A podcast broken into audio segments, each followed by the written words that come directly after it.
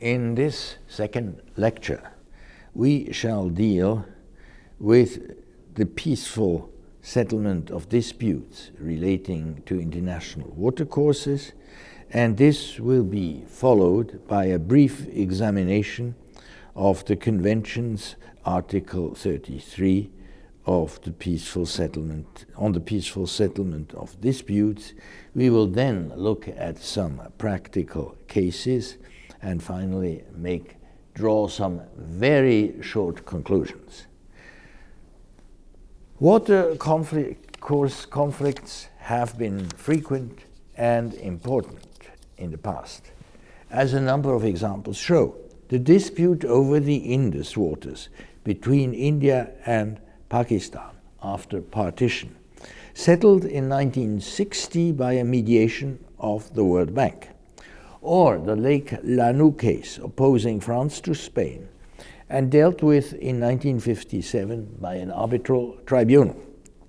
More recent cases brought before the International Court of Justice are those relating to the Gabčíkovo Nagymaros project, Hungary versus Slovakia, 1997, to the paper mills on the Uruguay River, between Argentina and Uruguay, 2006, to the work undertaken in the vicinity of the border area, Costa Rica versus Nicaragua, 2015, and to the status and the waters of the Silala River, Chile versus Bolivia, 2016.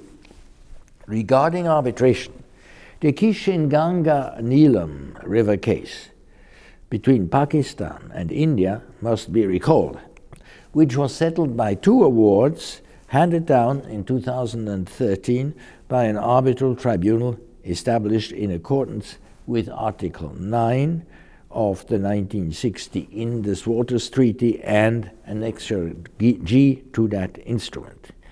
Among the most interesting bilateral settlement clauses are those of the Indus Water Treaties. That instrument makes it possible to bring controversies over the interpretation or application of the treaty provisions before the Indus Water Commission or before a neutral expert. The main third party settlement mechanism, however, seems to be arbitration. A dispute may be submitted unilaterally by either party to a seven member ad hoc arbitral tribunal composed in the following way The claimant state and the respondent state shall each appoint two members.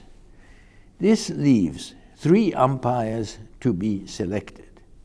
The chairman, who will be chosen, failing agreement between the parties, by either the president of the World Bank or the Secretary General of the United Nations a specialist of international law who shall be appointed by the Lord Chief Justice of England and Wales or by the Chief Justice of the United, uh, um, of the United States Supreme Court, and an engineer to be selected by either the President of the Massachusetts Institute of Technology or the rector of the Imperial College at London.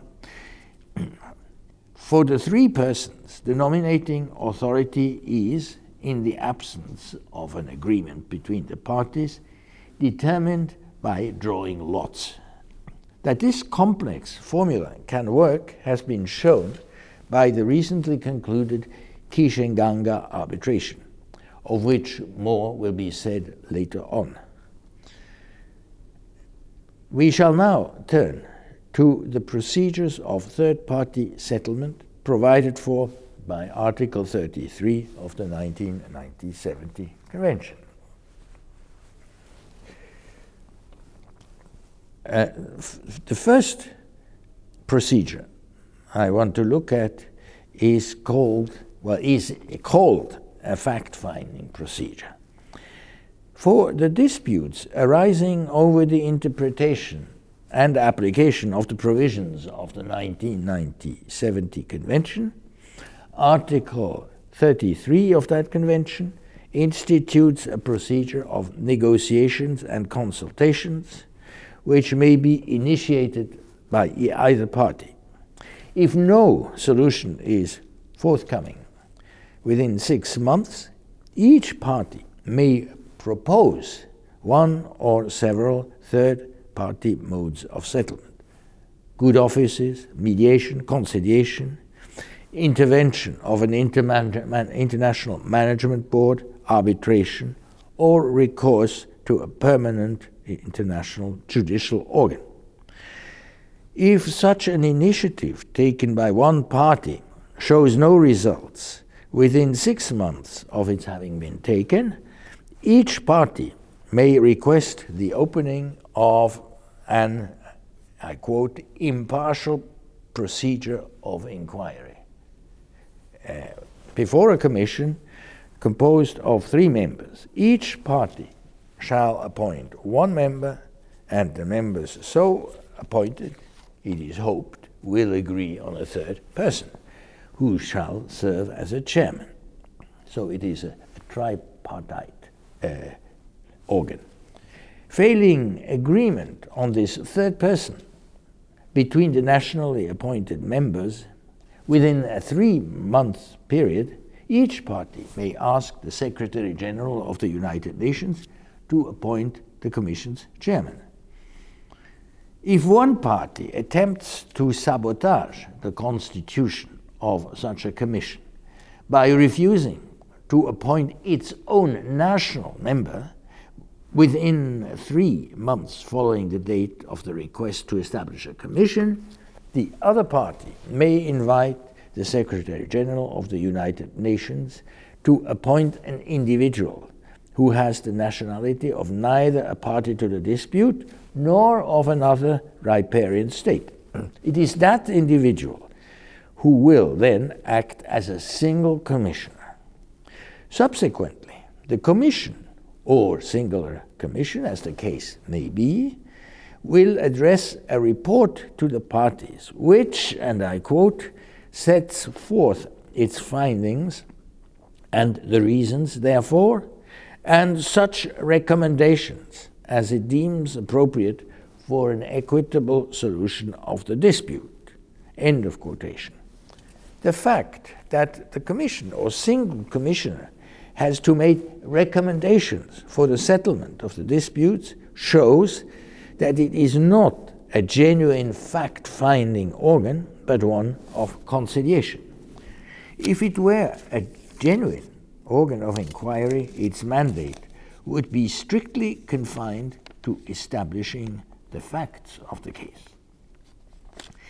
The 1990 70 Convention also leaves a modest place for jurisdictional mode of, modes of settlement. Upon becoming a party to the Convention, or at any time thereafter, any state may file with the depository a written instrument declaring that in respect of any dispute not settled by recourse to good offices, mediation, or conciliation, to a joint watercourse institution, or to arbitration or settlement by a permanent international judicial body, it recognizes as compulsory, without special agreement, in relation to any other party accepting the same obligation, submission to the International Court of Justice and or arbitration by an ad hoc tribunal set up with, in accordance with the provisions of an annex to the convention, which I will not go into. Uh, so much for the rules on dispute settlement found in the 1997 convention. I now would like to turn to some recent case law. And more precisely, to two cases to the Kishenganga Neelam arbitration oppos- opposing India to Pakistan, and on the dispute over the status and use of the waters of the Silala between Chile and Bolivia, now pending before the International Court of Justice. Let me begin with the Kishenganga Neelam case. This recent case opposing Pakistan to India pertained to the interpretation of the 1960 Indus Water Treaty. The facts of the case were the following, and I refer you to the map that will be uh, available together uh, with this lecture. Um, the facts of the case were the following India had planned and started to build a dam on the Kishenganga or Neelam River, a tributary to the Jhelum, which is itself a tributary of the Indus. This dam was to be located near the line separating Indian administered from Pakistan controlled Kashmir. A large part of the river were to be diverted through a tunnel of high declivity, leading, leading to a power station and then into Lake Wular, from where it returned to the same river Jhelum and eventually to the Pakistan controlled area and the Indus River. As a result, the flow of the Kishenganga Neelam would be diminished over a substantial part of the original riverbed located in Pakistani administered territory. The realization of this plan would, said Pakistan, the lower riparian, be prejudicial to the needs of the population on the Pakistani side, as well as to the protection of the environment, and adversely affect the performance of a power plant which was under construction, under construction on Pakistan controlled territory. That construction was, however, less advanced than that undertaken by India. The arbitral tribunal, composed in accordance with the formula which I referred to earlier, was to ask to interpret the Indus Water Treaty rather than to apply customary law. It was requested to answer three questions. First, was India entitled to divert the waters of the Kishenganga Neelam River, a sub-tributary of the Indus, in the immediate vicinity of the line of control separating the Indian-run territory of Kashmir from that administered by Pakistan, in order to build and operate an electrical power plant, provided that it undertook to return the diverted waters to the Jhelum a tributary of the Indus before it entered Pakistan controlled territory. Second question What method was to be used for clearing, for cleaning the Kishenganga retention basin above the line of control? And third, what quantity of waters should, for ecological and other reasons, the need of the local population, the operation of a power plant, plant by Pakistan continue to run in the old bed. Despite the political tensions between the parties to this case, the tribunal, composed in accordance with the formula described earlier, was able to reply unanimously to the three questions, and, what was more, to the apparent satisfaction or absence of dissatisfaction of both antagonists. Regarding the first question, perhaps the most crucial one, the tribunal held in its partial award of 18 February 2013 that India was entitled to realize her project, though on a somewhat reduced scale. The 1960 treaty did not prohibit it, the waters to be diverted were not or only minimally used by Pakistan, and that state's plan to harness the lower Kishenganga were much less advanced than those of India. Moreover, the original riverbed on Pakistan's side of the line of control received additional waters from three tributaries located on Pakistan controlled soil. The project involved the diversion of subsequ- and subsequent return of the same waters and was compatible with the 1960 treaty uh, according to the arbitral tribunal. In this aspect, it resembles the situation another arbitral tribunal had to deal with over 50 years earlier in the Lake Lanoux case opposing Spain to France, except that the waters diverted from the Kishenganga and returned later on were identical, which was not the case for the waters diverted from Lake Lanoux and those given back later on. By contrast, the tribunal's answer to the question of sediment control in the reservoir was favorable to Pakistan. The method proposed by India, drawdown flushing, would have involved a complete periodical emptying of the reservoir, thus increasing the lower riparian's fear and distrust of the upper riparian, India. As there are techniques for removing sedimentation deposits without entirely draining reservoirs, the, this, the tribunal discarded the method um, advocated by India. The third issue, addressed in the final award of 20th December 2013 was that of determining the minimum flow to be maintained by India in the Kishenganga's old riverbed, especially during the winter season.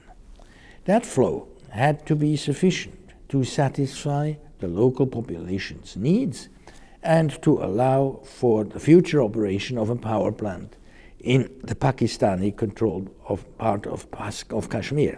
It also had to satisfy the requirements of environmental protection. The tribunal fixed the minimum flow at 9 cubic meters per second and added that after a seven year period, each party could request a review of the issue. As pointed out already, the tribunal's finding in the Kishenganga case are based on the provisions of the 1960 Indus Water Treaty. They do, however, affect existing customary law in some ways.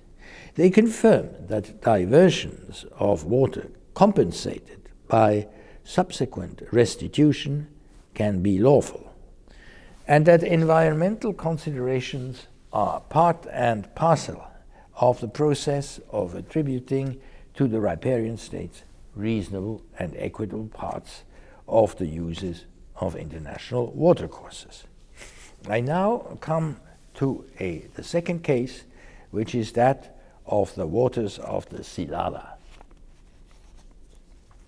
On the 6th of June 2016, Chile filed an application against Bolivia with the International Court of Justice.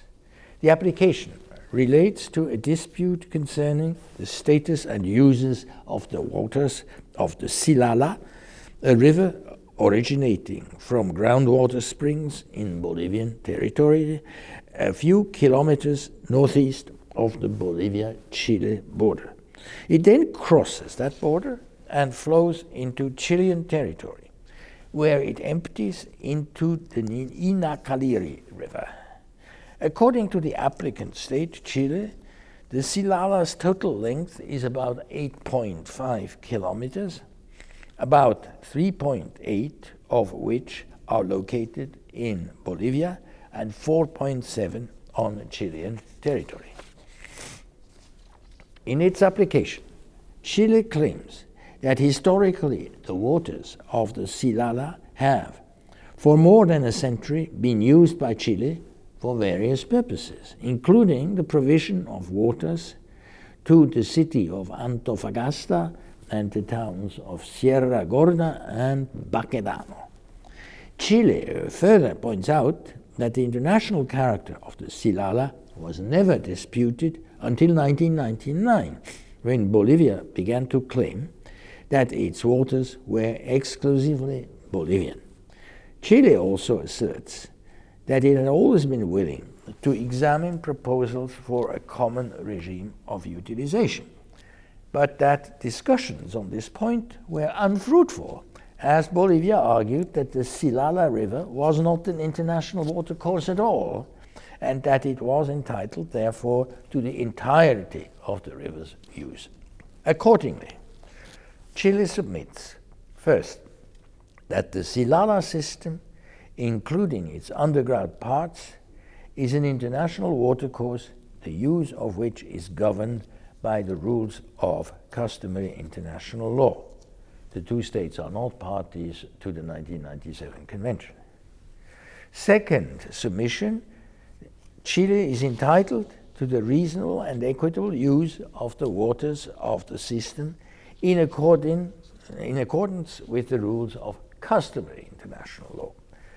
Third, that under these rules, Chile is entitled to the use it currently makes of the waters of the Silala. Fourth, that Bolivia has to take all appropriate measures to prevent and control pollution and other forms of harm to Chile resulting from its activities in the vicinity of the river. And finally, fifth submission, that Bolivia is duty bound to cooperate and to provide Chile with timely notification of planned measures which may have an adverse impact on a shared resource. It also has to exchange relevant, relevant data and information and to conduct environmental impact assessments where appropriate in order to enable Chile to evaluate the possible effect of the measures planned by Bolivia. At the present time, the case is still at its written stage and cannot therefore be commented further.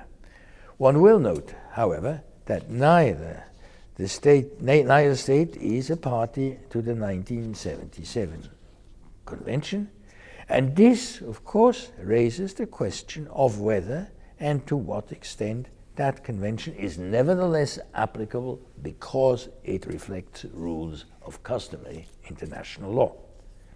And now for some very brief conclusions. The coming into force of the 1990-70 convention is certainly a happy event, especially if one considers that with a constantly increasing world, po- world population, the number of water problems and conflict is bound to rise. Three basic defects must be noted, however. First, the number of state parties 20 years after the conclusion of the convention remains relatively modest and is unlikely to increase suddenly and miraculously.